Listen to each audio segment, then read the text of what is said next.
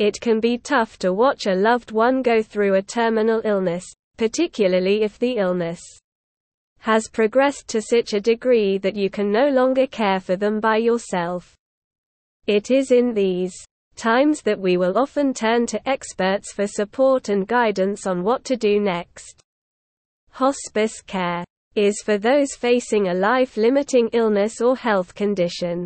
It involves a holistic approach by managing pain and symptoms, empowering dignity, and upholding emotional and spiritual needs towards the end of somebody's life. Depending on the person's circumstances, there are varying levels of hospice care designed to meet the different levels of care required. Understanding the different types of care that are offered will support you and your loved one in making an informed decision.